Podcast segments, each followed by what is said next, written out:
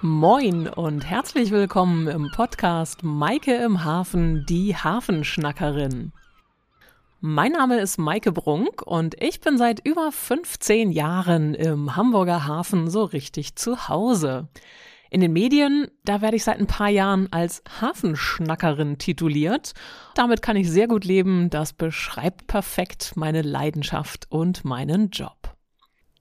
In diesem Podcast erwartet euch ein monatlich wechselndes Schwerpunktthema von der Hafenkante.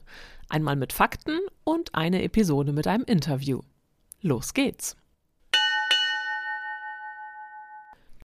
Heute schnacken wir über den Hafengeburtstag.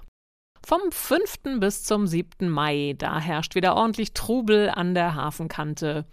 Hunderte Schiffe und Boote tummeln sich auf der Elbe, Hunderttausende Besucher werden erwartet. Manch einer spricht sogar von bis zu einer Million Menschen an der Hafenkante. Ein umfangreiches Programm lockt die Menschen von fern und nah an den Strom. Wobei viele Hamburger dem Gedränge nach eigenen Aussagen ja am liebsten fernbleiben und das fällt den Touristen überlassen. Aber manch ein Hanseat wird auch an der Elbe gesichtet. Das Programm ist sehr umfangreich und bietet eigentlich für jeden Geschmack was. Man muss sich dazu keineswegs in das enge Getümmel der Fressbuden zwischen Champignonpfanne, Fritteusenfett und Bierbuden quetschen. Man kann auch so ein bisschen aus der Ferne gucken. Zum Programm kommen wir aber später noch. Warum wird aber der Hafengeburtstag denn eigentlich gefeiert? Warum Anfang Mai und wie lange eigentlich schon? Gehen wir doch diesen Fragen mal auf den Grund. Das Datum Anfang Mai geht auf den Freibrief von Kaiser Barbarossa zurück. Dieser Brief ist auf den 7. Mai 1189 datiert. Er ist einer der bedeutendsten Schätze des Staatsarchivs Hamburg. Konkret wird in diesem Schriftstück Hamburg die Zollfreiheit auf der Elbe unterhalb Hamburgs und Zollfreiheit in der Grafschaft Holstein gewährt.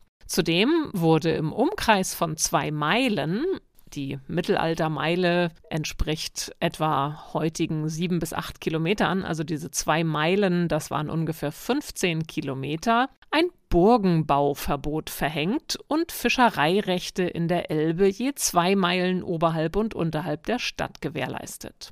Zusätzlich wird Handelsfreiheit in der Grafschaft Holstein gestattet, Weide- und Holznutzung für die Bürger geregelt, sowie die Aufteilung der Bußen, den Wechsel von Silber, die Prüfung der Münzen und die Freiheit der Heeresfolge festgeschrieben. Inzwischen ist rausgekommen, dass das Dokument eine Fälschung ist. Es soll erst im 13. Jahrhundert, weit nach Kaiser Barbarossas Tod, ausgestellt worden sein. Hintergrund für die Erstellung des Dokuments soll damals gewesen sein, die Privilegien der Neustadt, Hamburgs als Ganzem und des Domkapitels zu konkretisieren und zu erweitern. Aber keine Sorge, wir feiern in diesem Jahr trotzdem Hafengeburtstag und nächstes Jahr mit Sicherheit auch. Im Newsroom der Website der Uni Hamburg, da findet sich ein Artikel, in dem Dr. Christoph Strupp von der Forschungsstelle für Zeitgeschichte in Hamburg erklärt, wie sich die Feierlichkeiten zum Geburtstag des Hafens über die Zeit entwickelt haben. Früher war das heutige Volksfest demnach eine sehr elitäre Veranstaltung unter Ausschluss der Öffentlichkeit. In der heutigen Form wird der Hafengeburtstag erst seit 1977, also 46 Jahre gefeiert. Überhaupt zum ersten Mal gefeiert wurde er wohl zum 700. Gründungsjahr, also 1889. Der 750. Jahrestag fiel 1939 unter nationalsozialistische Vorzeichen mit Gästen aus fast ganz Europa, während allerdings die Briten und Franzosen die Einladung vier Monate vor Beginn des Weltkrieges ausschlugen. Auf der Universitätswebsite heißt es weiter, dass die eigentliche Geschichte der Feierlichkeiten erst nach dem Zweiten Weltkrieg beginnt. Der Historiker Strupp erklärt dazu, durch die Teilung Deutschlands und den Eisernen Vorhang war Hamburg von seinem traditionellen Hinterland im östlichen Mitteleuropa abgeschnitten. Das weckte große Ängste in der Stadt. Am 6. Mai 1950 eröffnete der Bürgermeister Max Brauer den ersten vom Überseeklub ins Leben gerufenen Überseetag. Dazu hatten Politiker und hochrangige Wirtschaftsvertreter Gäste aus dem In- und Ausland nach Hamburg eingeladen, um am Ende für ihren Hafen zu werben. Es ging dabei um die Positionierung im Nachkriegseuropa. Lobbying spielte eine wichtige Rolle, so Dr. Christoph Strupp. Max Brauer betonte auf der Veranstaltung, dass Handel und Im- und Export für Hamburg eine Frage auf Leben und Tod seien. Schieben wir mal einen kleinen Exkurs ein zum Thema Überseeklub. Was ist das eigentlich für ein Club? 1922, da wurde der Überseeklub gegründet auf Initiative des Bankiers Max M. Warburg. Er gründete den Club, um die Stellung Hamburgs in der Welt zu fördern.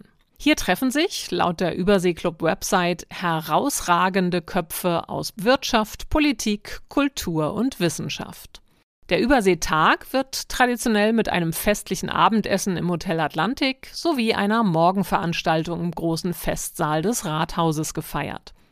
Das Grußwort spricht dabei der erste Bürgermeister, danach folgen dann jeweils bedeutende Redner.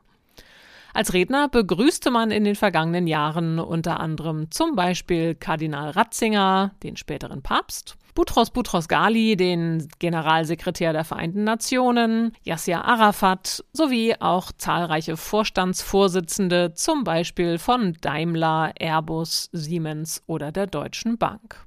Seit 1970 ist das Amsinghaus am neuen Jungfernstieg die Heimat des Überseeklubs.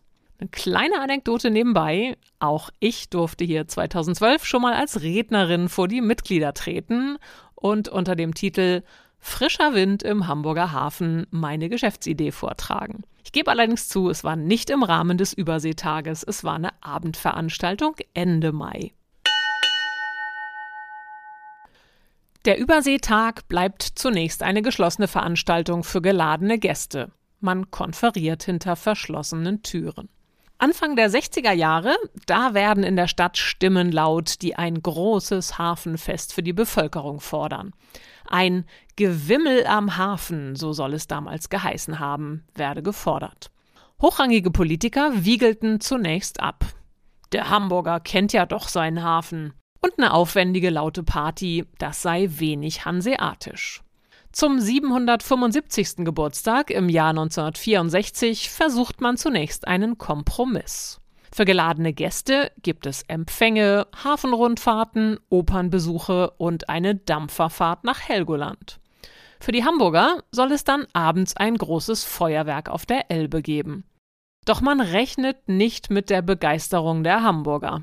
Am Ende kommen gut 750.000 Menschen an die Elbe, um das Feuerwerk zu erleben. Das sind weit mehr als angenommen. Der Verkehr in der Stadt bricht total zusammen, die Polizei bekommt das Chaos nicht in den Griff und die Bild-Zeitung titelt am nächsten Tag Kinder werden zu Boden getrampelt, Frauen verlieren ihre Schuhe, ihre Strümpfe und Kleider zerreißen, Verletzte versuchen vergeblich aus der Menge herauszukommen. Auch das Abendblatt titelt nach diesen schockierenden Entwicklungen mit der Überschrift Senat Doppelpunkt kein zweites Riesenfest an der Elbe. Aber die Bevölkerung möchte feiern. Die Hamburger möchten ihren Hafen feiern. Ab dem Überseetag 1977 wird das Hafenjubiläum schließlich zum Volksfest. Gut 800.000 Besucher zählt man an der Hafenkante. 2020 und 2021 fielen die Feierlichkeiten bekanntermaßen aus. Es gab lediglich digitale Informations- und Unterhaltungsangebote. Im vergangenen Jahr wurde das Volksfest aufgrund der noch bestehenden Pandemieeinschränkungen im Frühjahr dann erstmals im September ausgerichtet, deutlich kleiner als sonst. Aber insgesamt hat man schon gemerkt, dass viel überschwängliche Freude vorhanden war. Den Gästen entlang der Elbe war anzumerken, dass sie die Pandemiejahre schnellstmöglich vergessen wollten. In diesem Jahr wird nun also wieder wie gewohnt gefeiert, vom 5. bis zum 7. Mai, der 834. Hafengeburtstag. Die Festmeile zieht sich dabei vom Fischmarkt bis über die Elbphilharmonie hinweg in den Sandtorhafen, inklusive Sprung über die Elbe bis zur Peking in den Hansahafen. Wir erwarten gut 250 Schiffe, vom historischen Großsegler über Dampf- und Museumsschiffe, aber auch Kreuzfahrtriesen und Hightech-Einsatzfahrzeuge der Marine, der Feuerwehr und der Wasserschutzpolizei. Auch die Fregatte Hamburg plant ihren ersten Anlauf nach einjährigem Werftaufenthalt. Partnerland in diesem Jahr ist Südkorea das sich mit der zweitgrößten Stadt Busan mit kulinarischen Köstlichkeiten und kulturellen Angeboten bis hin zu K-Pop an der Kehrwiederspitze präsentiert. Klassische Highlights sind natürlich die Paraden, die das Festgeschehen einrahmen. Die Einlaufparade startet am Freitag ab 15 Uhr und die Auslaufparade am Sonntag dann ab 16.30 Uhr. Dazwischen laden allerhand Vorführungen auf dem Wasser, Open-Ship-Angebote der besonderen schwimmenden Gäste und Open-Air-Konzerte an verschiedenen Standorten entlang der Festmeile ein. Eine besondere Erwähnung gebührt hier natürlich dem Schlepperballett, einem der Highlights bei jedem Hafengeburtstag in diesem Jahr am Samstag um 15 Uhr vor den Landungsbrücken. Und in diesem Jahr tanzen nicht nur die Schlepperballett, sondern tatsächlich auch echte Tänzer des Bundesjugendballetts von John Neumeier. Die tanzen auf einer eigens dafür installierten Bühne auf einem der fünf Schlepper, die an diesem Ballett beteiligt sind. Weiteres Highlight am Sonnabendabend, also Samstagabend, dann natürlich, wenn das Feuerwerk losgeht und die Elbe die funkelnden Lichter und Farben des Feuerwerks widerspiegelt. Beginn ist um 22.30 Uhr auf Höhe der Landungsbrücken. Da sollte doch eigentlich für jeden was dabei sein. Ich freue mich, wenn wir uns an der Hafenkante sehen. Ich bin in diesem Jahr wieder mit Begleitfahrten der Ein- und Auslaufparade beim Hafengeburtstag involviert. Sollte aber jetzt jemand dabei sein, der sagt, boah, diesem Trubel kann ich so gar nichts abgewinnen und die Krönung von King Charles am Sonnabend in London ist auch nicht das Richtige an den Fernsehgeräten, dann habe ich eine gute Nachricht für euch. Ich habe noch ein paar Plätze frei auf der Bille-Tour am Samstag, den 6. Mai. Wir lassen den Trubel des Hafengeburtstags garantiert hinter uns und schippern in die Kleingarten- und Hausboot-Idylle der Bille. Die Informationen zur Tour und natürlich aber auch zum Hafengeburtstag, alles, was es dazu Wissenswertes gibt und die Termine findet ihr in den Show Notes. Ich sage an dieser Stelle Tschüss und freue mich, wenn wir uns in zwei Wochen wieder hören. Da habe ich den Hafenkapitän Simon Rosenkranz am Mikrofon.